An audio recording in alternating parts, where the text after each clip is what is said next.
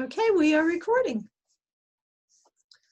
So I am here with Man- Manuel Post and Mark Lefevre. Did I say that right? okay. So Mark, take it away. Sure. So, you know, I, I had heard your talk with uh, Dr. John Vervaeke about the parabolic way of knowing. And I sort of, you know, you had this argument against what you were saying. And I, I sort of was like, oh, that's that's strange. And then we were working on the four types of knowing independently and sort of the approach we're using in this reverse engineering approach, right? So we're looking at the problems and going, well, you know, someone like me who isn't in a meaning crisis, doesn't isn't particularly religious, but you know, doesn't have those issues. So what did I do to make sure that I didn't fall into this very, you know, large hole, right, to some extent? And so I, I had some ideas, right? But but before I never even had the language, right? And then John's given us this wonderful language and this this sort of science around meaning and how to understand it.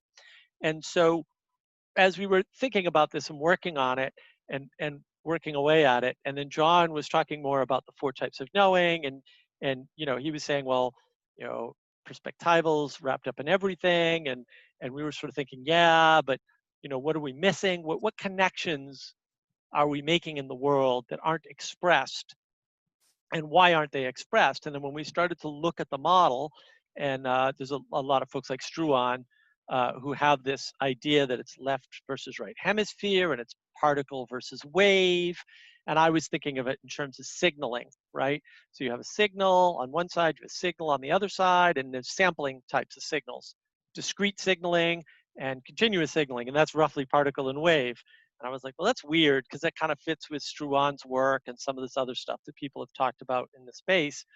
And then I thought, well, what's missing, you know, from from the the, the system overall? And I, I I came across this idea that, you know, really you've got the propositional and the procedural, and you kind of need them both to do anything, right? Like propositions by themselves don't really get you very far, but propositions with procedures, you can do a lot with that. That's kind of you know sciency right? That's the and I, I thought you know my conception of procedural is basically logic rationality and reason. Those are the three things that, those are the three core elements behind that way of knowing from my perspective and that really just tells you how to build paths through a bunch of propositions.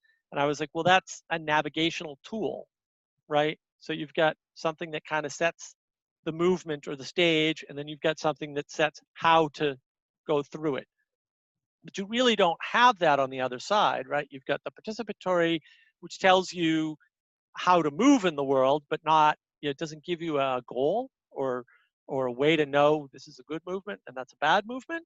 Those are kind of like navigational tools. So we came up with, uh, you know, this took us weeks, by the way. This is a lot of work from a lot of people, but we came up with the concept that, you know, it's it's not stories but pieces of stories, not even parables, but mm. pieces of parables that that sort of enable you to participate in a meaningful way, right? That's and and you know that because something's giving you feedback that that a positive feedback system that says, "Oh, this is the right type of participation for you to have with the world." Right so it's the right type of connection in some sense between connection. maybe yeah where you are and where you're going and then you form that connection from these little parable pieces but but they sort of you know they act like little wormholes right like they they, they bring you from here and then they there's a decision point and you can go this way or that way or that way unlike say something like procedural where if you start at the same point you have the same propositions you're going to end at the same place every time in the parabolic, we were thinking, no, you're not going to end up at the same place. You're going to have a bunch of choices. And those choices are going to be discernible because you have a limited number of decisions that you can understand. So it's not an infinite number of decisions. So, and it doesn't really matter necessarily where you start from because you might have more than one starting point. You'll have like a nexus point inside the inside the group of parable fragments that you choose, and then you can go either way and the way we arrived at that specifically was we were we were looking at at tarot the tarot cards one night and we're like oh eh, what the hell you know it's it's i'm tired it's late at night let's let's all look at the tarot cards and then we're sit, sitting there doing a tarot thing and like, wait a minute, all of these things are like pieces that you can use to build a narrative from. Right, what- right. Right. So what you're doing in tarot is you're putting down these cards in a pattern and then you're using the relationship of the of the pattern to string together pieces of parables, like baby narratives, right? Or pieces of Right. narratives. And then you're building a story out of that that relates to a person's life, whether it's your own life or if you're doing a reading for somebody else, it's their life. And so, in many ways, that's kind of to me the opposite. We were just uh, discussing this uh, earlier today.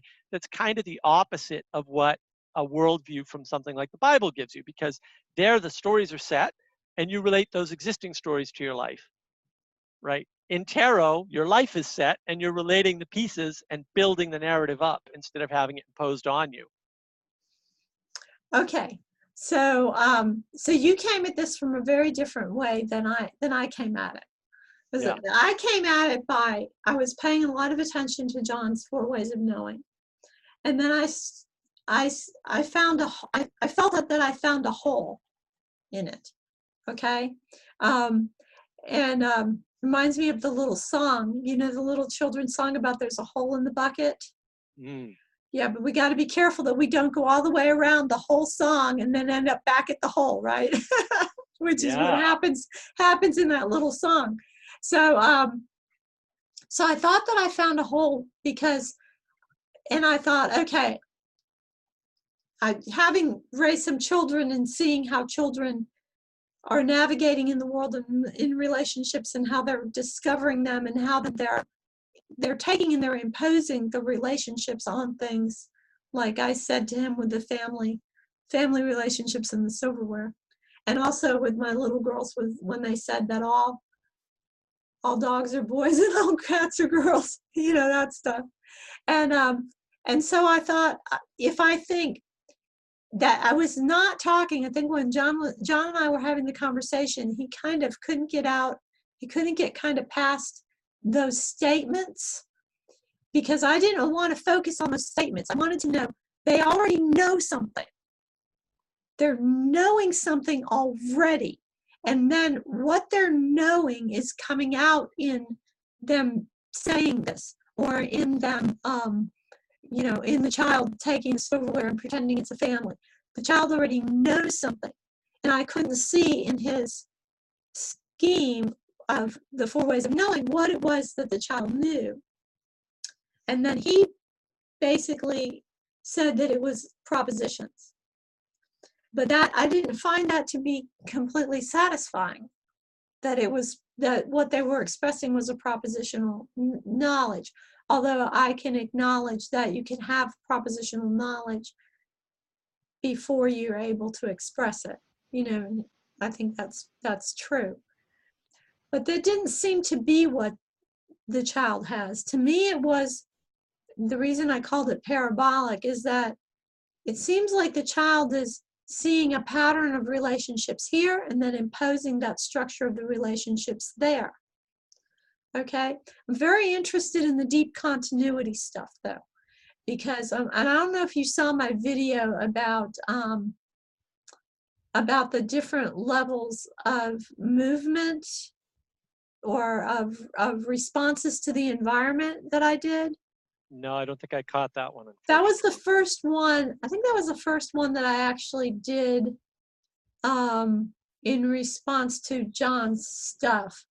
But I talked about, you know, um, you know that the the first initial organism's movement is this basic response to um, comfort or discomfort, you know, moving according to that. And then I went up different levels of responses that organisms have.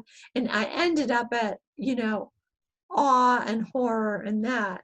Mm, So I kind of building a structural ladder with positive and negative on on either side at different levels. And um, John really liked that video. Um, so I'm I'm very impressed by the deep continuity stuff, and I kind of say I believe that there's a deep continuity. Now, I come at that from a Christian standpoint. So let me just say how I see the deep continuity. Um, E.F. Schumacher, is a, a or was um, a Catholic um, uh, philosopher and distributist, distributist economist too. He wrote a book called um, E- Economics as if People Mattered. And he also wrote something called The Guide for the Perplexed. But he just talked about the great chain of being. And he talked about this is this was I did you see John's conversation with Jordan Hall that involved the great chain of being?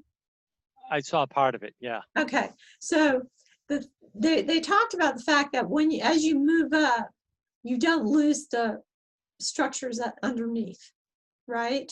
Right. Okay, but Schumacher said that it's, it goes beyond that. It's not just that you don't lose the structures underneath, but that at each level, the upper level is actually drawing. It's not just so it's not just emergent. It's also that the lower level is being drawn up. So that for example microbial life is actually bringing minerals into its own life right and then if you understand how plants operate because we used to think that plants roots were just straws that they sent down into the into the soil and sucked up nutrients. And we now know that's not true at all. The plants send exudates into the soil and they call the soil life to them to feed them. So they draw the soil life into their life. And then, of course, animals draw that plant life up into their life. And then human beings, we work through the whole chain, you know, drawing it up into our life. And, and what Schumacher said is that it is though the entire structure of being is like a point, is like an arrow pointing up, leaving us with the question, is there someone above us who is drawing us into his life? Mm, So interesting. Yeah. so um so that's that's why the deep continuity stuff really resonates with me a lot that John is talking about. Well, if that's true, then what is the what would you say? Then the relevance realization has to be going all the way down. I'm not going to do like J.P. Marceau and put it into the pencil, but you know, it's got to be going all the way down. What's relevant to a paramecium? Right? I mean, a paramecium has to find some things relevant and other things not. Right. So anyway, that's kind of where I started thinking about it, wanting to make the connection all the way down. Mm, Yeah, I, I think that has to do with life, right? Like if, if you're living, you, you need stuff. So you're you're automatically gonna draw things into you. That's that's part of being alive. Right. But you have to but you have to know what things to draw. Uh, You're not just, you know, living things are not just randomly drawing things into them. They're drawing certain things, right? And that gets to your whole decision tree thing. right. Well, Right. yeah, it depends who's making the decision, right? You can have evolution make the decision, right? But yeah, Well, but in in the kind of like at the moment, at the very moment, it's it's like I don't I- don't know if I would say evolution makes the decision. I'd say evolution Well, it sets the frame, decisions maybe, over right? others, right? yeah, evolution sets the frame, right? Like it's the rules of the game, right? And then within the rules, the organism uh, fulfills its function, right? So yes, right. Like the organism has to do work within the rules that it has to to operate. Right. Right. And then it needs to make those connections, right? Those Connections, right. connections are important. And it's the connections. So, in some ways, I suspect, although I don't know, obviously, I suspect that the difference is that the connections in the parabolic way of knowing are to some extent invariant, right? So, when you change frames, when you change perspectives, that rule of connection still works. Can you give me an example? So I, I mean, this is the, the the yeah the best example of the are are something like the the parables in the Bible, right? Because they're applicable, you know, to a bunch of different situations, right? And there's two there's two reasons for that, right? One is usually there's more than one thing that you can see coming from the result of the first step that you take or something, right? Like you usually have options along the path, right? Or, or things that are in the, explained in the story that you can go, oh, well, I know where that might go, so maybe I'll avoid that, right? And that reduces your, again, this is all about combinatorial explosion, right? That, that would reduce your combinatorial explosion. But as you go through life, the same parables seem to have a different meaning to you or a different utility, right?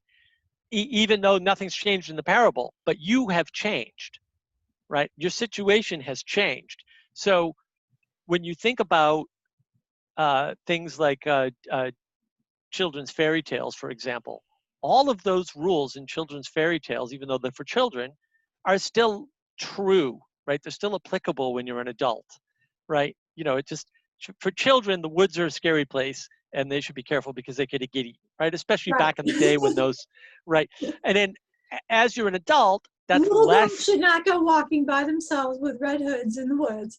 right right well and and the reds in there right which is Right. sync, sync, right there's all these little things that hide in there right that are symbols of of other of other problems but that's what i Trusting mean like strangers.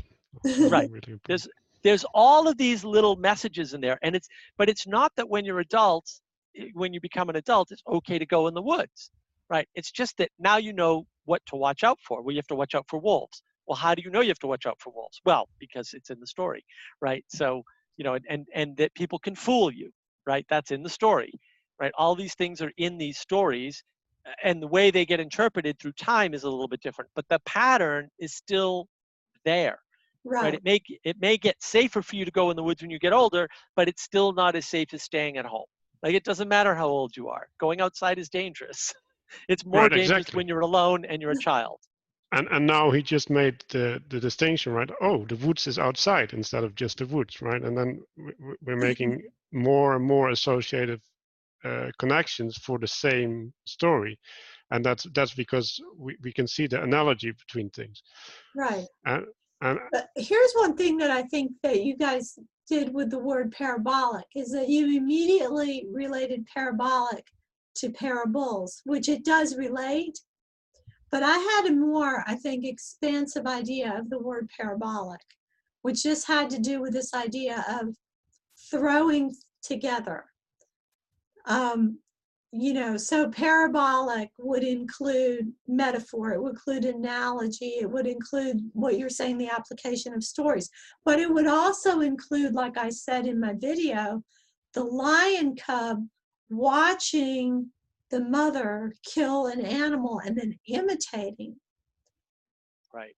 because because that is also parabolic. The lion cub has to throw together its own actions and its own, um, you know, something that it's going to hunt with what it saw its mother doing. It's imitating.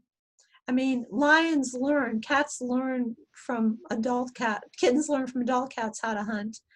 Um, you know, once you get up to, I think, like the level of birds, now you've got animals that are learning from other animals, Right. right? Yeah, so they the learning learn. The learning in, has to involve some kind of parabolic knowledge. So this is going way down through the animal animal kingdom, and it can't be just on the level of nar- narrative stories that humans tell. It's got to go lower and deeper than that. And that's why I went into the idea of the prepositions being at the at the bottom be, the prepositions being that and that gets into your point about the orientation or the navigation and the connections right? And um i don't know john said he wants to talk to me about this. Um he's i'm sure he's got all kinds of great objections to what i'm saying but um but i can you see the connection between prepositions and and analogies Did you get that Yeah. from what I said in my video? Yeah, I saw your prepositions video and I wasn't as convinced by that only because that seemed like where John would have had a reasonable argument to say the reason why you think that is because of the constraints of language. So I, I think that's that might be correct. Maybe not, Well, but that but but Let then me ask, let me ask you this then. Mhm. Let me ask you this then. Okay. Let's go back, let's go beyond past something that has language. Let's talk about that lion cub. Okay? That lion cub has to imitate these actions of the mother. Now, if we're to describe them, we're going to describe them with language. We're going to say, leap up on this animal, you know, tear its throat out, knock it down, you know, that kind of stuff. Now, the the lion cub could never express that in language. Of course, we're expressing it in language, but that's not that's not a limitation of the language because the language comes out of these operations, these physical operations. We Right. we have a whole set of words to describe relationships right. and they're not propositions they're prepositions Right, right. So, uh, but I wonder if what you're sort of catching on to is just one second and- let me um i gotta Sure. close something out here okay all right we're good Yeah, so I- wonder if what you're catching on to is sort of, and, and in some ways, I, I regret using parabolic, right? Because it's being seen as parables, and it's like, uh, we're, we were symbols, metaphors, and parable fragments. That's what we think it is, or something like that, right? So, and maybe you can throw analogy in there, but I think, I think that's what you're catching on to is that maybe those things are prepositions. Those are the things that belong in the parabolic or something, right? Or that's the closest language expression to the pieces that are that are available in that way of knowing that get put together in the patterns that that then the patterns get put together into larger and larger structures uh, uh, uh, up up the stack so to speak. Right and it may be it may be and i think this is what john is going to say. It may be that what we're talking about is is the machinery of relevance realization. It may be. Yeah i but think I, but I don't know. I don't know because he hasn't described it in this way. Because it because the argument I made to him was that that it collapses the combinatorially explosive Yes. nature of the differences, right?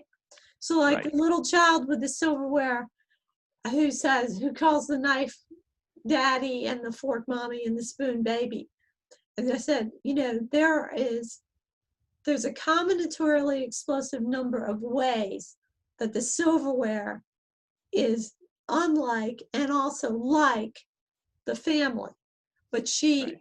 looks at it and instantly collapses it. Right? right Right. But you, but so what is it? And see, what is it? It's it's the relate it's the relationship. So when she puts them together and looks at them, she's looking at their relationship with one another. And she's then she's making a connection to the relationship of her family members to one another. But again, those relationships can all be described in terms of prepositions right? Like the daddy with the mommy with the baby. You know, Oh yeah, that, that that would be our first understanding of them, right? Because that that would be the way we articulate them, and that's the way we think of knowing things like that. We can articulate them. So Yeah, but I think I- even before I- you articulate, you a baby knows it's with its mommy before it can say, I'm with my mommy. yes, yes, I, I agree, right? So I think the thing that was missing in your stories is is we need to aff- affirm the connection, right? We can make many symbolic connections between things, right? Like like Vervaeke talks about this when you sit in your room and you just let your awareness spread, you start seeing all of these connections in the room that you never thought would be there, right? Like it's it's it's it's it's it's potential, right? But then we have to choose like, okay, I'm gonna pay attention to this connection and then this connection is real for me for some reason right? So you need to affirm it right? You need to say yes this this is one and then then you start making it stronger making it stronger right? And then and then when when we say right with the circle and the square the example is like so apparently humans naturally gravitate to making that association and finding it meaningful right? So the meaningfulness is a necessary component to to making that structure. And uh, yeah when, when you start doing that then you you can see how that those two things together like collapse the relevance realization and, and uh, yeah.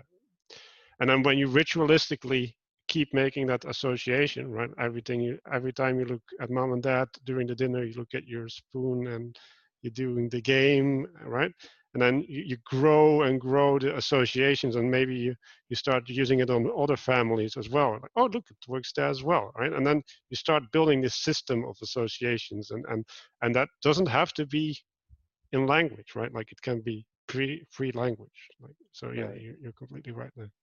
Yeah and that that that i think is the key though right? Is that what we're really talking about when we're talking about these prepositions like baby with mommy is we're talking about this pattern that exists right, right. this connection right and then john sometimes has collapsed religio to connection right but this is where the connection is between these things and then that connection gets moved right because it's it's invariant in some sense and then that is the that is sort of what we're talking about is that you're making these associations some of them come through mimicry and observation and some of them come maybe innate we don't know right i mean john's opened the door for that so if the door's open i'll take it um, if we have some types of knowing that are sort of innate that we start out with or bootstrap with or something would be the computer term right um, then then fair enough. Like maybe we have some basic structures already built in, and then the minute we get language, we can express them, and how we express them is prepositions. But it's really just an expression of the pieces inside the parabolic, right? Which is the connection-based navigation system for participation in the world. That, okay, that's how see, I, I, li- I like that. I like the idea of connection. So, like in in um, like if John like John has this thing where you know he says like the propositional is knowing that. Um, the procedural is knowing how. So the what kind of knowing would we say the parabolic is? We would say it's knowing by connection, right? Yeah, something like that. Right. It's it's it's understanding the relation. It's knowing by relationship. Knowing by relationship or knowing. Right. But knowing, but you're not knowing by relationship. You're knowing a relationship and then you're applying it all over the place. Okay. So it's sort of inverted in some sense, right? It's not you're not knowing by only by the relationship. You're knowing the relationship, and the relationship applies in multiple circumstances. And then so you're taking that and trying to apply it all over the place. And so you can imagine that uh, that for a child, the relationship between in the family unit is so basic that it's always going to put that pattern on everything else because that pattern is there in its right. life in the beginning. It's so strong right? And then it can't imagine like when your child when a child first comes comes to and meets their first friend whose parents are divorced right? They're just perplexed by this. Absolutely like what? Like i don't understand right? If they didn't right. if they don't have divorced parents they don't literally don't understand what that means uh, because how can they? They've got this pattern and it's stable for them. So and i've seen that before because my parents are divorced so like i would tell people oh my parents are divorced and they're like well, what the heck is that? You know? So yeah they, they, some some people don't know because that pattern is there but the pattern's what they understand. And then they're just applying the pattern all over the place right? And it's it's interesting too because like you see a, like an old volkswagen beetle and you're like that's a girl car it's like, wait a minute, why, you know, it's all these little things that we do these assignments on, and they're they're they're absurd, right, in some sense. But it's like, well, why are we doing those assignments? That's very, very strange, and and that's that I think is core to this whole idea of parabolic is that it's these relationship assignments that we're making that we're trying to apply and sometimes incorrectly because that's what we do with knowledge we apply it incorrectly until we get the right application. And it's the right application that is the relevance realization. right? That's when everything sort of stacks up for you. But the, the advantage you get from baby patterns or pattern fragments or something is that you know that from wherever you're starting, and maybe they have multiple entry points and multiple exit points, but you know that once you're in them, you have to stay there for some time. Right. Explain that part to me. So, for example, if you're if you're if you're if you're trying to work out how to behave around another family, right? So that you go to somebody else's house, they have a family, right? There's certain patterns that families follow. One of them would be I don't know if you saw the movie My Big Fat Greek Wedding. Um, I've seen pieces of it. Yeah, it's a know, it's a I delightful basically what it's about. Yeah. It's a delightful movie, but basically it's a bunch of stereotypes about a tight Greek family. And it's very funny because I, I know a bunch of, I'm part Greek myself, but I know a bunch of people with families like that, having grown up around Boston, where, you know, we had the Irish neighborhoods and the Italian neighborhoods and the Greek neighborhood, like we had all that. Right. And then the, the, the Irish people would say the same thing. Oh, my family's just like that. The pieces were different, but the pattern was exactly the same. Large family, right? The, they have the kooky, kooky uncle type, right? The, the, the father was always kind of weird, right? The, the Windex and all those strange things. And yeah, and, and so you see that, that pattern replicated. But when you're going into a new family, suppose you're from a small family like I was, and you go into one of these homes with like all the generations and stuff and you're kind of not used to that because you grew up kind of like mommy daddy and me sort of thing then how do you know how to relate to that right because you don't have all those extra connections like how do you relate to somebody else's uncle for example? It's not clear to me. You can't t- treat them as a friend they're not a friend right? You can't treat them with the respect that say you treat the parents with right? Because it's a little bit less because it's the parents that are that that have the most Right. immediate connection to you right? So like you don't know how to navigate that situation because the pattern's unfamiliar to you right? So until you get the feel for the pattern right? And then of course you know your friend is like oh that's just my crazy uncle joe don't mind him he says crazy things all the time right? And you're like oh what's that all about? Like, why is he here? Right? Why is he mm. part of this unit? We, we don't have a unit like that in my, where i live right? So yeah it's hard to get a sense for that pattern. But then once you have that pattern you can see it in other places because it's recurrent. Like all the Italians that I knew were like, my big fat Greek wedding, that's my family. Only different stuff, right? Different stuff. Not the Greek stuff, the Italian stuff, right? But the the pattern was the same. And and it's really all large families pretty much that, you know, people that grow up with three generations or whatever in the same house. They they all seem to follow that. Or even just a tight knit family. So I had some family members who they moved out, right? But they're a big family when they went over there, you know, uh, uh, uh, French Canadians, right? So they all had a billion kids. So you know, it, it, it was just a huge family, and they'd all get together, and it'd be enormous party, right? And then there'd be little factions infighting and all this weird stuff, as big families have, right?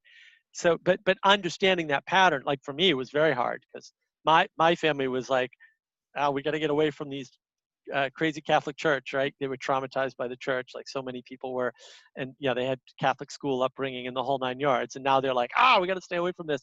But then when they go to interact in in these large families, they actually had the navigation skills, and I didn't because I wasn't interacting with the family regularly enough, at least not with the extended family. So when I went over people's houses who had extended families, I didn't quite know what to make of it. I was like, what what are all these weird patterns? Like, why are there more people here than like you, me, and your parents? Like that that alone is like, yeah, what what is going on with this? So that's the sort of patterning that that is a type of knowledge that you can use to apply in the world and participate in it. How do you participate with with a family? Oh, well, there's a pattern to it, right? Here's how you participate with the male who's running the household. Here's how you participate with the mother who does all the actual work, right? And then, you know, here's how you participate with the children. Here's what you do with a baby. Those are all pat like we all know what to do with a baby. Baby comes on and smiles. You smile back, right? Like that's but but I like I personally don't smile at anybody because I don't, you know, I I'm all maladjusted to the world. But I always smiled at babies. Always. Always smiled at kids. Adults, not so much. So it's weird, right? It's kind of ingrown, right, or ingrained to us, right? This whole idea of smiling at babies. Uh, Jordan Peterson talked about that a few times, right? And so where does all that come from? Those are relationships, right, or pieces pieces of of of structure that you know to apply and that you have an appropriate application for. And then you can sort of, I don't know, to use John's terminology, exapt them, right? Well, smiling, when else do you smile? Not when babies, but during jokes, dur- right? So you have all these, you can reconnect that pattern in other appropriate places and, and just keep applying it, right? Okay, so how would, how do you think then that, so when John was talking to you guys on the Discord, um, Q and A, he was talking about that he might not have thoroughly um, explicated how all of the different ways of knowing were connected. Right. Mhm. and he wanted to be very clear that um, their relationship was not one of um, like dependence, you know, but that they're they they reinforce one another, they work together, things like that. And Well, I, I, I actually think he wanted to make the claim that they were dependent ontologically. that they were what? They were ontologically dependent. Yeah, that was his. Yeah, I guess so. Yeah, that they were dependent. They were dependent on each other. That, but that they that they're interacting with each other all the time. That um, that you can't um, you kind of you don't have one without the others really. Okay. Right. Um, so so where would you put the parabolic into the into the structure of all of them? Like Yeah. let's going back to your go back to your uh, your thing about the family. Okay, so you think about walking into a new structure like this and having to figure out how to relate to all of the different people, right? Right. Well, okay, so I think it, I think it would be parabolic in the sense that to some extent, you're going to be imitating. Right? You're going to be imitating your friend. It's, Yeah. that's going to show you how to behave. So you're going to imitate. That's parabolic because you're imitating. Right? Right. You're looking for the patterns in others that you can reproduce yourself to, to get the right participation, right? So I, I yeah, I don't I don't know why that would be uh, controversial, right? We definitely when you're imitating, you're imitating a pattern or some kind of structure that that you can then reuse and maybe it gets exapted, right? It, it, it probably should, right? But fro- part of the thing that informed us as to the changes that we thought we we would need to do the thing, the magic that we're about to do, hopefully, if if we're very very lucky and, and fortune smiles upon us, right? Because yeah, we're wading in waters that are impossibly deep in some sense, right? But but what we had to do was move the perspectival to something more primal, in a sense, because John had already mentioned that the perspectival is very wrapped up in these other types of knowing, and so we want to put the perspectival as something more basic than a way of knowing, right? And Well, that's sort of part of our changes. Okay, so the perspectival, the perspectival is the here is the here nowness, right?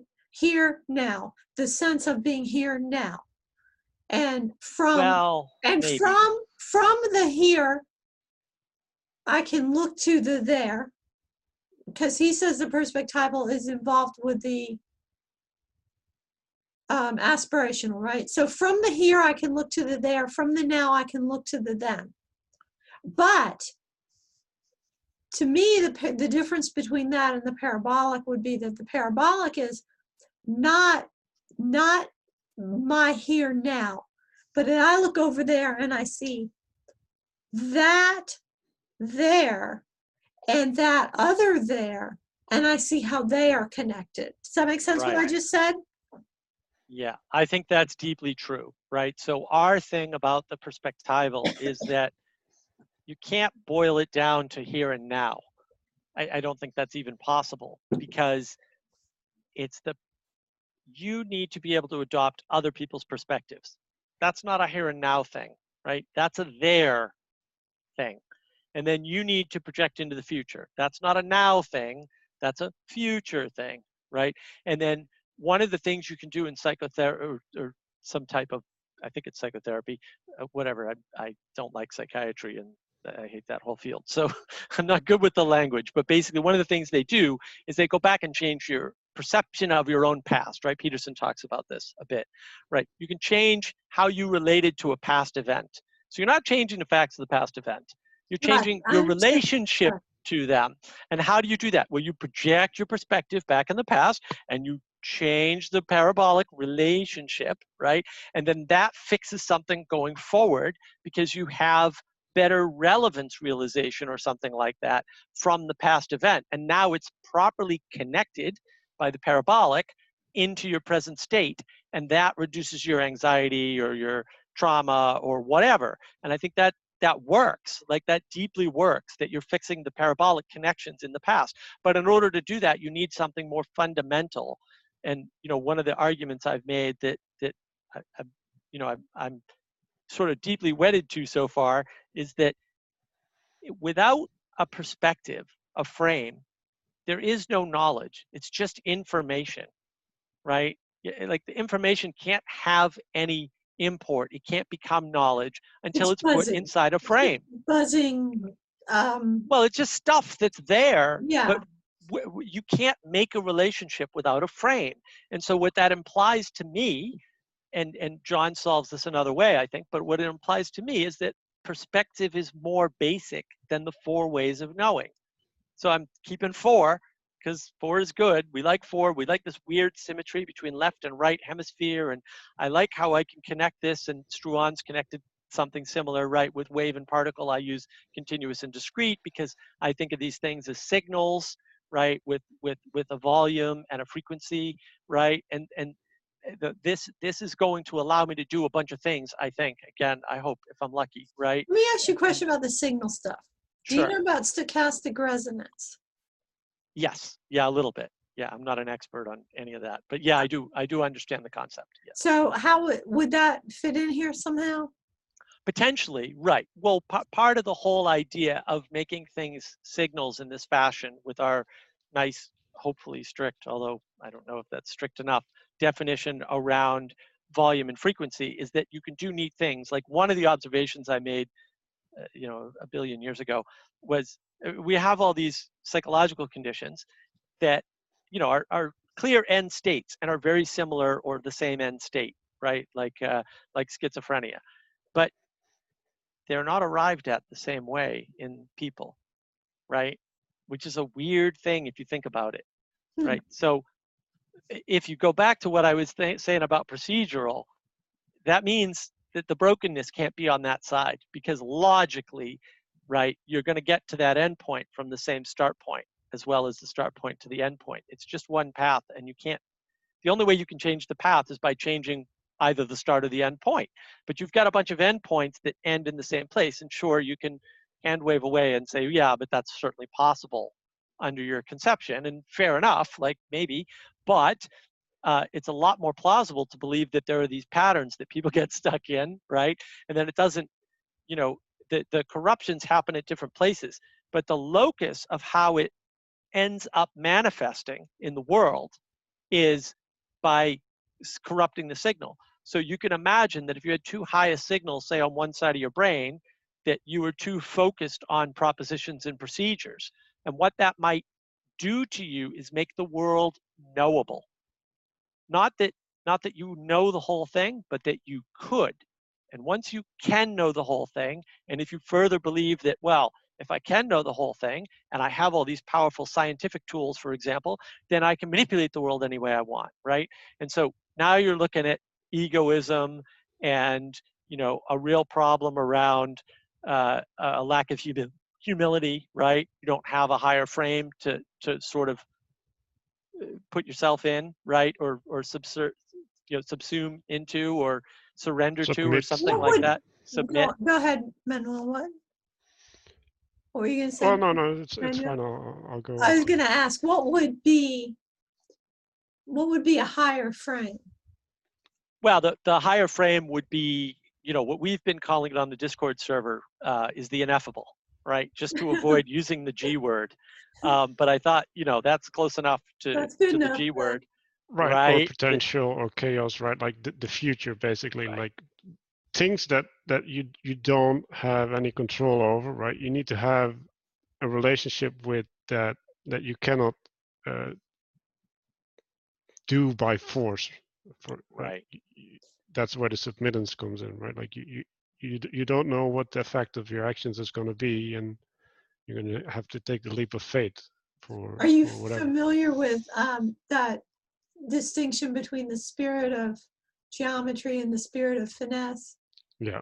Yeah. So So, that so yeah, that that would map on onto Right. onto the propositional versus the uh, um, parabolic.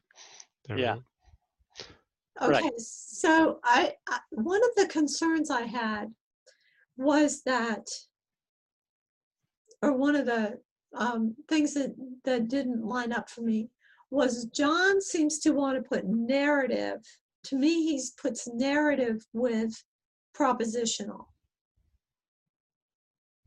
Well, he puts it, he puts all of that, I think, above everything and says, here's how you create stories. You take propositions and you, you know, and you can do that. Like I- this is sort of part of the frustration is, well, yeah, you can, and there's nothing wrong with that, and that's fine.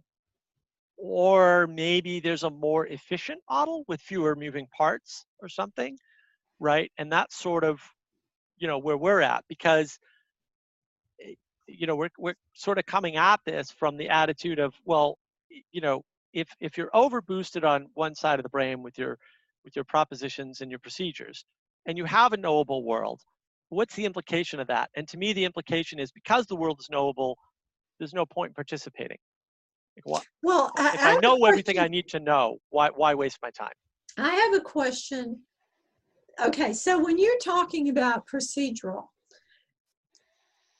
I what I'm hearing you, the way that I'm hearing you use procedural is that you're using procedural as a, as a series of mental steps.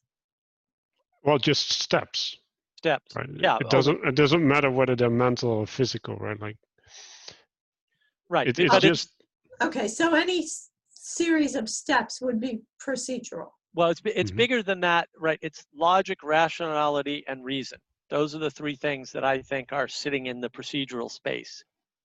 And then you use that with propositions, and then you build a world inside a frame, inside of perspective, right? And then if that perspective, that perspective, like I said, I think that it's when you have a starting point in something like that, you're always going to end at the same place. No matter how many times you recreate that world, that path is going to be the same because the tools don't change right Okay, let me ask you, let me, let me uh, lay out a particular situation or series of things and tell me how those things all sort of would map onto each other. So uh, let me use like scuba diving as an example, because I, I have never been scuba diving, okay? Mhm. But I have a lot of, I like have certain propositional knowledge about scuba diving, right? Like I know that SCUBA stands for um, self-contained underwater breathing apparatus. I know that scuba divers have to uh, watch how long they're in the water and how deep they go, and they can't come up too fast because they'll get the bends, and that's nitrogen bubbles in the blood. And um, and I know, you know, and I've seen Jacques, Jacques Cousteau, and when I was a kid, there was this movie, this show on called Sea Hunt with uh, Lloyd Bridges underneath the water, and I know that they use a, you know, they use fins to um, nav- navigate themselves around the water. So I know I have all this propositional knowledge about scuba diving, right? But I don't have any.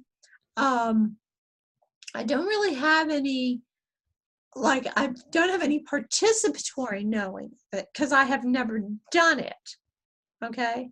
And I would say, I probably would say that I don't have procedural knowledge of it because I can think propositionally about what certain procedures might be, but I, but I'm eh, real and clear on them.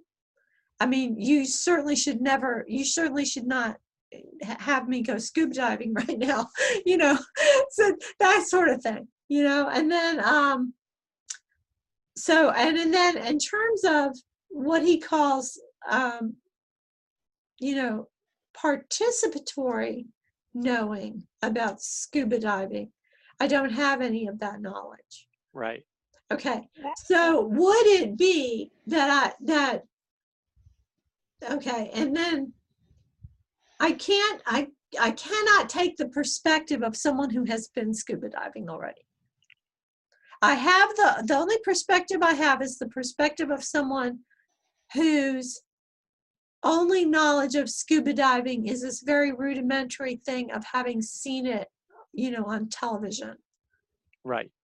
Yeah, it's kind of a weak form of of understanding or something. Right, Yeah, very, right. very, right, very weak. But, th- but that would that would be analogous as to like a, a- a faint memory, right? Like like I don't see a specific distinction between something that's actually happened and you can or something that could happen. Like I don't I don't see. A But if I were, but those. if I were to, if I were to attempt to learn scuba diving, Mhm. I would have to do it not only through propositions, like reading a book about it or reading Scuba World magazine or something. I would have to actually imitate someone doing it. Yeah. Exactly. And that would be the par that would be the parabolic and the parabolic then would lead me to having the participatory knowledge Right. that yes. makes Right. sense Yeah. Right. Yeah. But but and even then i would have a different perspective because then i would have the perspective of Right. a person who knew how to do it Right. Mhm. But but there's something interesting there, Mary, that I think that everyone's missing, right? Because there are people who are naturals at things, right? And there are people who don't need to be given propositions to do things. And then you see that a lot in the world and you don't really realize it. So everybody's got, you know, unique skills or whatever things they pick up on really easily. But there are some people who just are good at everything, right? Especially when they're young, right? And they just seem to get it. And so some people are given zero propositions about scuba diving, watch somebody do it right on TV or whatever, and then they go out on a boat and they seem to be able to pick up all the patterns automatically, which is what you're doing when you're imitating. When you're imitating, you aren't you you aren't looking at their propositions, breaking things down into procedures and doing it that way. I'm not saying you can't express things that way. Of course you can. That's what language is. But that's not what you're doing when you imitate that's the parabolic. You're taking these patterns right. and you're and you're acting them out right as a participation. And then it's the fact that you're acting out the pattern correctly that's the parabolic right that tells you okay there's other feedback mechanisms further up the stack like you can miss a step right just to like you can miss a pattern. And if you don't get into that pattern things don't happen correctly. You can express those as procedures and propositions, but I don't think they are. I mm. think that's how we talk about them because language, right? I don't think we, we have a way around it. But that's the thing is that you can learn things without using the other side of your brain at all in that scenario. And that happens all the time. And we- like, that's how that's babies how learn. the, that's how the animals learn That's how animals learn. Exactly. And and so, but you can also imagine a world where you're over boosted with propositional and procedural for whatever reason. Let's just say that people tell you a, a crazy story about why this person's successful, right? So you could believe, for example, that the reason why Warren Buffett is so ridiculously successful is because he picks good stocks.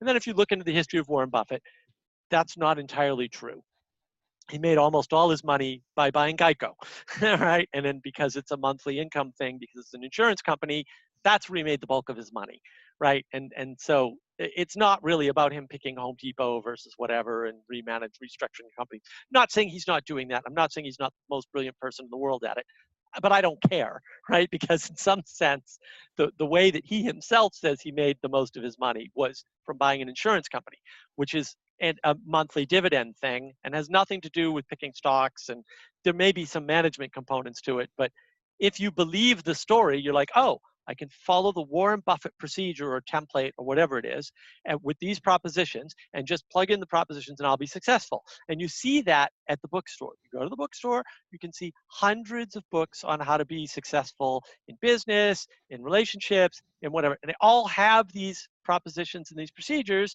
And there's a handful of bestsellers. There's a bunch of stuff that helps. But most of the books that are most helpful talk about patterns, like the five love languages.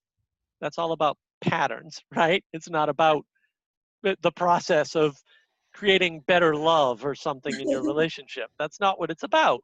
And uh, and I and yeah, I'm familiar with the book, for example, but I haven't read it. So that's because I don't. I yeah, I have too many books.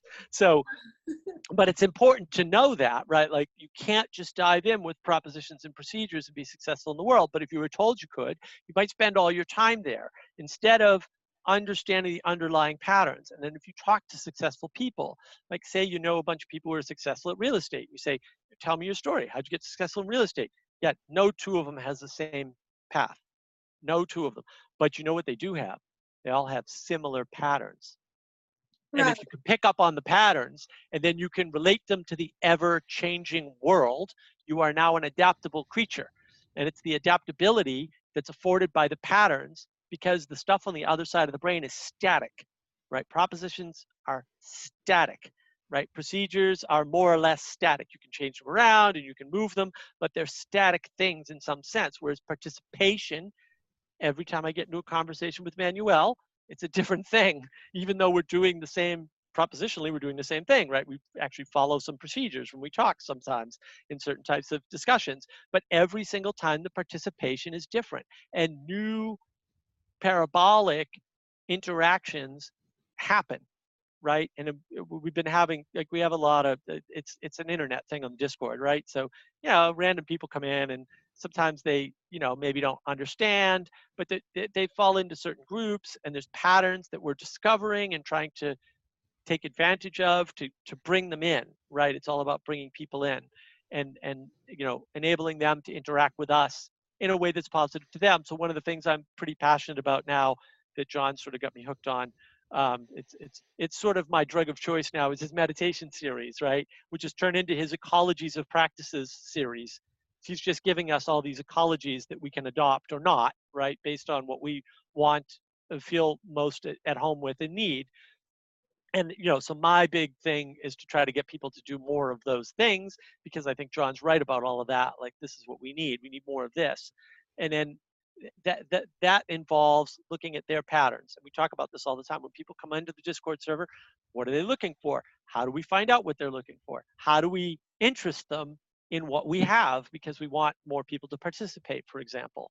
So that's all participatory stuff and we're trying to work through those parabolic fragments or pattern or pattern pieces or whatever they are to get them more involved and then there's there's a bunch of other mappings that we can do but ultimately you can imagine a world where if you were too psyched up if the signal on one side of your brain was too high then it's possible that you might lose that sense of participation and not seek it Right. right Okay. and then what you what but what happens when that happens is you also lose that sense of pattern and so when you have no patterns you fall into chaos. Looks a little bit like today. And then also if you don't know how to participate correctly because you don't have the patterns that help you navigate participation you can imagine that you don't have access to religion anymore. Because those are the things in religion. It's all symbolic and metaphorical and participatory. The whole thing. It's not about propositions. It's not about if you do these four things, you're going to heaven. And if you do any of these three things, you're going to hell. That's, you know, I mean, yeah, that's the straw man argument for why religion sucks or something. But that's not what religion is. Like that's just like a ridiculous, a ridiculous assertion, right? In some sense. Okay, so um, so I'm kind I kind of intuit that you would agree with this, that our entire society is way too propositional procedural. That there's a much more natural way of learning and uh, moving through the world and of connecting with the world that we're disconnected from, and that probably has a lot to do with the whole meaning crisis thing, right? Yes. Okay, so um, so here's one of the things that um, this is why I love this deep continuity stuff because I think that I I think that nature teaches us, but not through propositions. No, we could turn what nature teaches us into propositions once we know it, but that Mhm. there's there's just things that so like you know like I know all all the things in my yard very very well. And I'm talking about when I see a tiny thing come out of the ground I know I know like it's a weed probably going to be a weed but I know what weed it is, and I know how it's going to grow, and I know what its pattern of growth is, and I know when it's going to get ready to go to seed, when it's going to be the easiest to pull, whether it, you know, what the structure of its seeds is going to be, whether it's something that I can, you know, cut off and use as as mulch, or whether it's something I need to get out of the yard because it's invasive. I, I know all the all the green things, you know. I know which weeds the chickens like to eat you know i know when they're coming up. I know you know all the different herbs. I know all of these things i know and i didn't learn them by like i just learned them by being there. You Right. know you it's didn't a, learn them by reading a book or like going right. through i learned right, it by walking taking a around class. and looking for years at the landscape you know and knowing.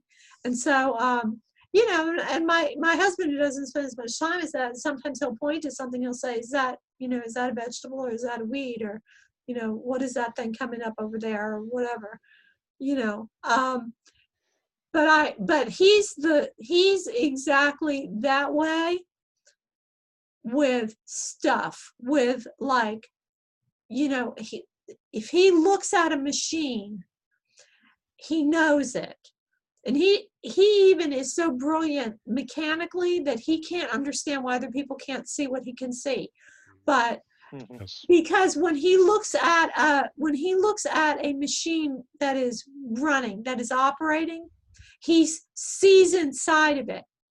He sees all the gears turning. He sees the flow of the you know the oil through it uh you know everything. He he sees inside. He's like x-ray vision on any mechanical operating thing you know but um and and he'll say Shh, and then he listens and by the listening he can tell what's going on inside of the thing you know Right. and um so you know these kinds of knowing people have my husband didn't get that by reading books either Right. you know Right. It's patterns. Yeah, we're it's definitely patterns. so what we do you know this is the thing because john has talked with other people about education and stuff but we want to stick the kids in a chair and say here look at this book you know all the live long day and and here's your knowledge you know and then they're like they don't know how to do they don't know how to do anything you know Right. Right. Well, then they can't they can't they can't use it and apply it elsewhere. That's the interesting thing. Uh, and Yeah, my friend that's- uh, talked about that years ago. Right. He met a guy who was the son of somebody uh, not famous, but you know reasonably well known because he owns a car dealership in, in New England. Uh, see his signs everywhere. And and the guy like was brilliant at one particular type of of architectural work in computers, and literally all those skills apply everywhere in computers and he didn't understand anything else and i don't like that scares me i was like what how is that even possible but yeah there's that whole idea of you know your inability to be flexible about what you know and apply it elsewhere. That's something like that's involved in the parabolic and the perspectival i think or we're calling it the perspectival capacity that people have which has flexibility and, and fluidity Right, that, that that would be like making an analogy, right? So, so you you could could conceive as as patterns, right? Like, okay, you have this pattern here, right, in the in the story, and you have this pattern here in, in the textbook.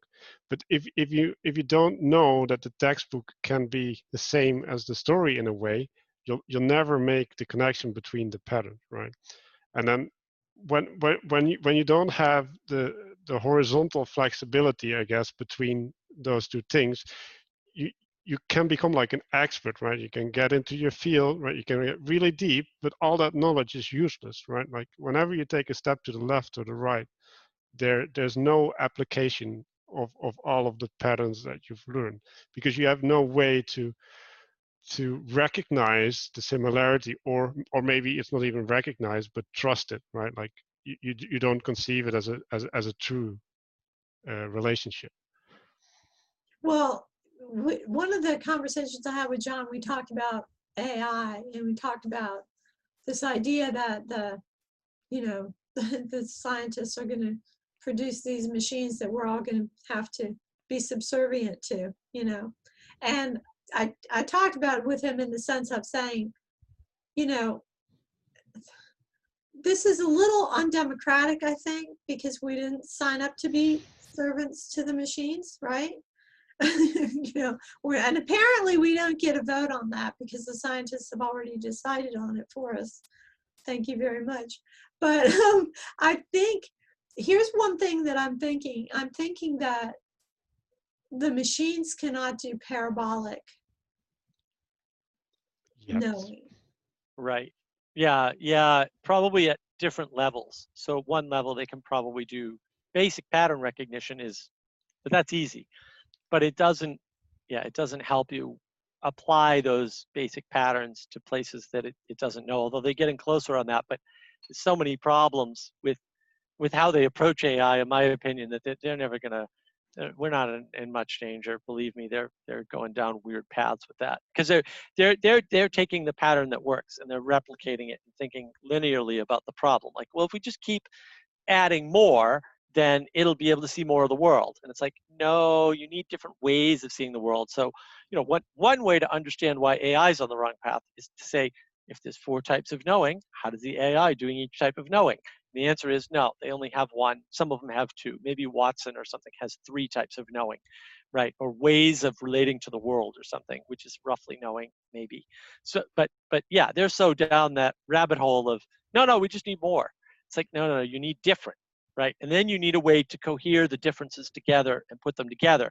That would be the parabolic, right? Is those patterns that take the that take things and allow them to be tested together and then allow decision points, but giving you a clear path. So like you get into the tunnel and then that whole section through the tunnel you don't have to worry about. When you come out of the tunnel, you get a choice. You get off the highway this way, you get off the highway that way, you keep going, right? Like that's a parabolic structure to some sense, right? So the way it collapses combinatorial explosion is by giving you a time frame or an object frame, you know, where you don't have to worry about certain things because they're going to play out. So, for example, you don't have to worry about whether or not your mother loves you because that's always going to be true, right? So, right, and then and then uh, the only time it's not true, at, at at some sense, is when you can't hear it anymore, right? But it's still true, right? But when she passes away, yeah, maybe maybe she doesn't love you anymore actively, but you still feel that love, you know, going forward, right? But you don't have to worry about that connection. That connection is there and it's something that you can understand other things by. Like we talk about this, like when you look in the animal world, right? We have the whole mama bear thing, right? A while back, and right, you have all this tiger mom, right? For the Right. right all, all these patterns it's like well that's weird and it, it's like look why would a human relationship be like an animal relationship or look like an animal or why would you be able to draw that parallel like what is that right why do parables about animals work in human contexts like, what is that? Well, that's the parabolic, right? That's the parabolic. Right. I, I, I think the thing about the AI, like my, my, my bad idea where I'm dealing with is like if, if you turn the parabolic upon itself, right? So if you do pattern recognition on the patterns, then that would be wisdom in, in my mm. perspective. Right. And and when when when you get a sense of okay, so if patterns happen this way and then then you, you can do the, the, the meta stuff, which everybody likes nowadays. We all go meta. Then then you, you can start making relationships in your life that are so wide that that they basically encompass the, the whole whole of being um and and and that's i'm i'm going to connect that to to the idea of a worldview where where where you have you have a structure which is is so adaptive, right? Like it's so applicable that you can use it for every every situation, right? Like in, in a sense, you're universally adaptive, and that's that's what like inherently human, right? Like we we, we can adapt to each situation, and and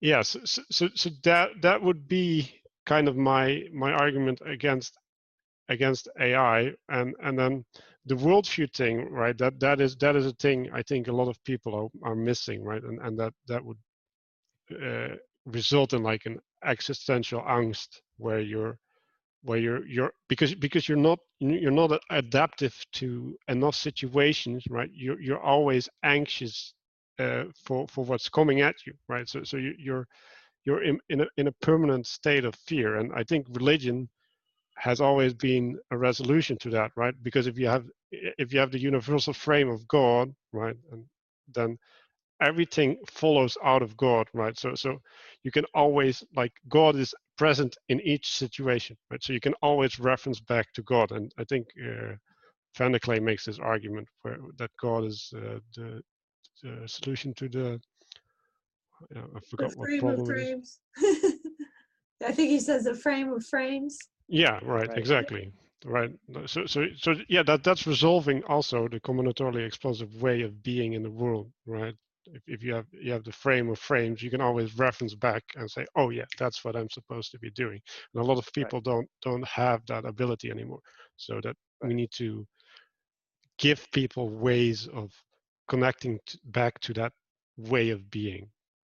Right. Yeah, I think that's one of the things that I think um, I really like that John is is you know bringing forth is that we are talking about a way of being. We're not just talking about a set of propositions. But here's the thing: is like that's true. That's supposed to be true of Christianity too. So Christianity is supposed to be a way of being, right?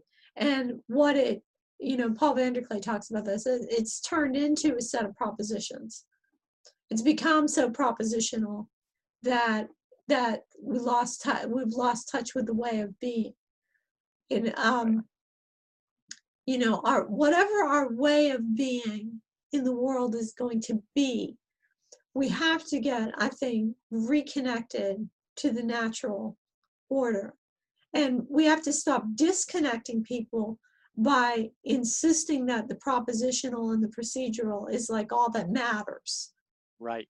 you know, which is what we tend to do with them. And um and and i just think contact with the natural world is really just super important. I mean just having the time to sit in nature to, to observe animals to observe plants this kind of thing is um is really you know i mean that's why i don't do john's meditation because i can go outside and watch my chickens so that's why that can be my meditation, you know, and I'll sit and watch my chickens and I'll say, is there any relevance realization going on out here in this chicken coop? so so one issue that we've identified is that i think a lot of people have lost the ability to do that or, or at least lost the ability to swap into that perspective easily right? So you can you can put people in front of chickens and and they'll run back into the house to get their smartphone to get impulses into their brains right? So so what what we need to do or what i think we need to do is we need we need to afford those people uh, an easy way back back into relating in a specific way. And i think that that that will be done through making games where, where they they start experiencing uh, the world in a different way but but not not so much that oh you go sit in front of the chicken no it's like that that they'll naturally go there and want to participate in, in a way uh, where, where they they start experiencing those things that people have been experiencing forever right What and, and, kind of and games? uh, well, well the, the games would be uh, based on on our model of the ways of knowing right? We- would like identify okay so this is a big group of people who kind of need to relate more to the world in in in a participatory way. And if, if we can get some symbolic connections going right? And if, if we can get the understanding of what it is like to make symbolic connections, right? Like maybe they they pick that up and can apply it in in other other places in their lives, right? And then when you put these things together, then you can start generating a game in which which those things are afforded to people. Is this like a video game? Uh, well, whatever is easiest to make, and like we're just well, we're hoping to pump out like lots of them if if that's possible but we Yeah. got to start small obviously in any kind of game, right? Are they card games like Magic the Gathering style? Are they are they cell phone games you can play on your cell phone? Are they tabletop games? Uh, who cares, right? We want them all to the extent that we're able to to build them, and you know we're hoping that our model allows us to do that and connect things a little bit more easily, so that you know we make those connections. But I I find it interesting, Mary, that you that you've got this same you recognize the same thing that sort of that, that we've been recognizing right which is this overboost on these two signals right? This overemphasis on propositional and procedural.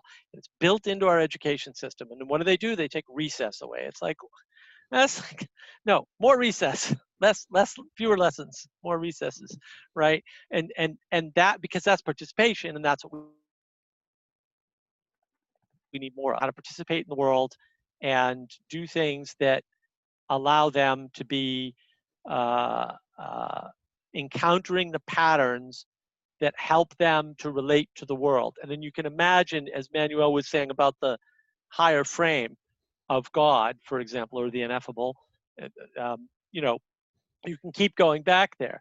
Well, that's great, but you know, a how do you get back there? Ah, well, there's a whole bunch of stories, right? Parables, right, and narratives around situations where you can make a connection back to God or the ineffable and what that affords you. Like why would you want to?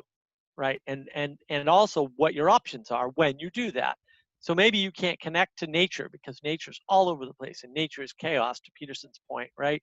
And then nature's sort of like ah, it moves all the time. And so it's very hard to nail down nature with with propositions and procedures. So, you know, if you live in a city, it's not because we've just taken all the nature out, right? So it's Right. ha, we know what to expect, right? But but you kind of need that navigational skill in this continuously changing world, right? And so, you know, how do you get that? Right? That's those are the skills that you need. Well, that's more what a religion gives you. What rituals help you to understand is the relationships between things. That's parabolic in our conception. That's what it is right? That's how you make those connections. Then you can apply those connections across multiple frames or perspectives or however you want to conceive of them.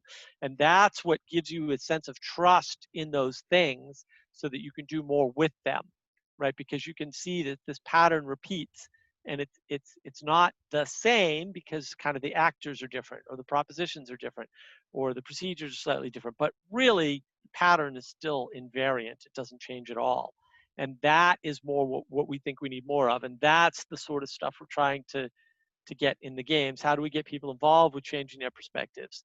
How do we get people involved with understanding that there are perspectives that aren't theirs but are close enough that you can talk about things together right? How do we get people involved with understanding symbols and how to interact with symbols right? This is more what uh, jonathan pageau is doing right which i find utterly fascinating. I mean Right. just it's so amazing. And that's probably where we need our help the most right? Because like i can when when jonathan pageau goes through one of his symbol videos i'm like oh yeah of course all that makes sense. And then you know i can't do that. It's all makes sense in hindsight to me right? But i can't break things down that way. I don't i don't have whatever magic it takes to do that. But but part of that is is you know your ability to express the parabolic to connect the parabolic back to the to the propositional and to the wider frames right? Because a lot of what what he does is he talks about the different frames in which things happen right then he says but don't don't don't go don't get let it loop forever right Right, right. Okay, well, um, I think this has been, I think this is good. You know, I think this is a good, good conversation. So I kind of, I understand a lot better where you guys are coming from. I see that, I see that I'm not probably gonna win you over on the prepositional. still Uh, thinking about it it's new yeah. So um, you might think about that whole business about how you're much you're relating it to navigation, right?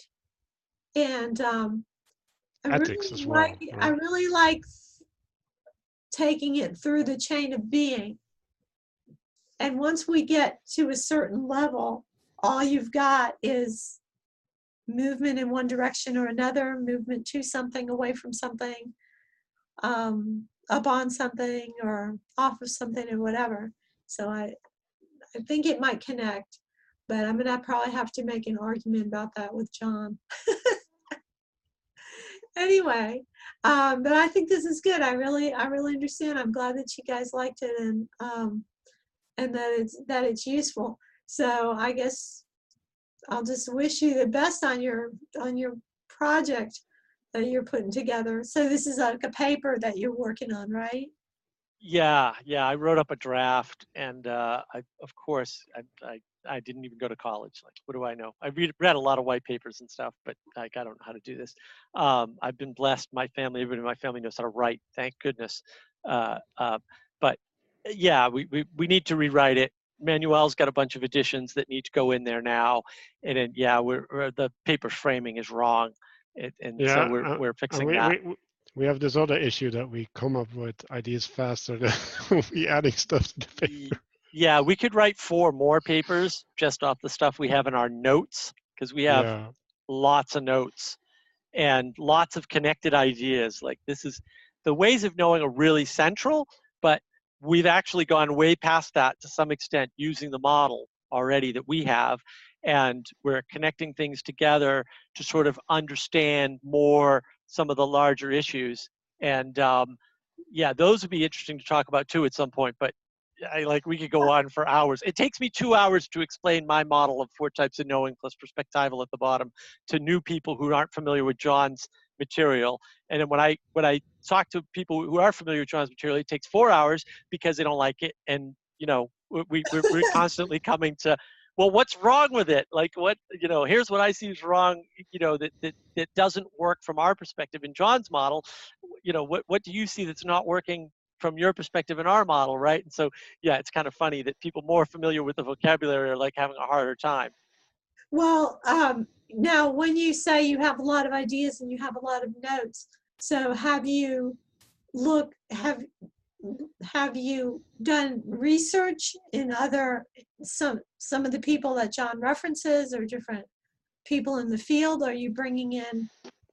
well, we're, we're kind of cheating, right? We're, we're looking at videos and we're looking at descriptions and we're like, okay, what are they really trying to say, right? So we're doing the pattern recognition, and and then we're we're like, okay, so if we're if we're putting that on the societal scale, and then like, what are the dynamics that come out? So so that that that is our process more so than uh, diving into literature because in a sense i don't think that's helpful right like everybody's doing that anyway so we'll have to put a we'll have to put a disclaimer on the front of this video to tell college students do not watch this video. Well, Yes. exactly yeah yeah yeah come Yeah. to the discord and uh, get evangelized a, a lot of discussions, right? And and it's really helpful. You know, a lot of people are like, I feel like I'm asking stupid questions, right? And you know, like, oh, Mark, you know, you've watched all 50 hours of John's Awakening from the Meaning Crisis, and you've done, you know, 102 meditation sessions with him, and you know, he has some of these concepts in there, right? Like his new ecology is savoring, where you go outside and you savor, and it's it's very useful to be reminded to do that. Um, but but you know I, i'm trying to describe this thing to them and they're like i feel bad because i'm asking stupid questions and i'm like no i'm getting so much out of this because now i have to figure out how to tell you what about it right? And so that just helps me understand it all the better and from those discussions come these little one line notes and then they turn into whole sections in our little notepad right? You know like like just the other day i realized we don't have a section on perspectival capacity. We've been talking about it for months and we haven't actually written out what it is and all the things we think are there. It's like, ah, that was a stupid thing to do, right? So we've corrected that. We now have a section for that. And then, yeah, there's all kinds of new concepts. We've got this historical ground grounding concept, and we've got the realm of transformative coupling. We've got all these. I'll throw these little teasers out, right? Things we could talk about that would take just as long, if not longer, just you know, to talk about with types of knowing and why we think this is involved in the meaning crisis, et cetera. But you know, ultimately, like without John's language, none of this could have happened. Like zero percent of this before he came along. And I mean, I'm a big Peterson fan. I watched almost every public thing Peterson did for, for, for you know, until recently, right? Until there wasn't Right. anymore. Um, but you know, he's a pragmatist, and I'm a pragmatist. I like that. But he's he didn't put together a vocabulary. He didn't put together a science of meaning, which is what I uh, classify John's work as a science of meaning, to allow us all to communicate in a way that we can be generative. And it's the generative communication that I want to emphasize. That's the generative communication from John's work is key to all of this. Like we would be the nothing scrubs we were before, you know, struggling, going like, I know there's something here, but I don't know how to talk about it. And even if I did, I can't talk about it with anybody else because we just didn't have the vocabulary.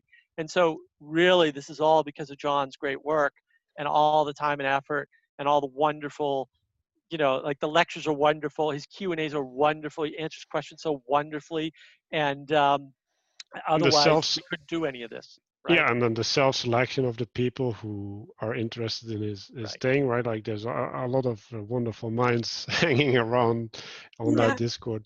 and his and- and- availability too right he's That- still available like Yeah. i talked I- you know we did it today right you, He you were there right yes, He really Yeah. is. He's wonderful. he answered another question for me that really helped me understand where where his model's being informed from right and and what we need to do to adjust ours to make sure we're informing the same sorts of things but we couldn't have done it without all of that like there's no way we could have gotten together and the discord's such a wonderful place because people come in and they they ask questions and that sometimes they get involved and that's wonderful right the more people we have the the more involvement we can you know we can get and the more people we can help there's, there's some people that come in that are in pretty bad shape and we try to talk them through things they might do and stuff they might engage with and people have said that's been helpful for them and you know this is all because of john's work ultimately Right.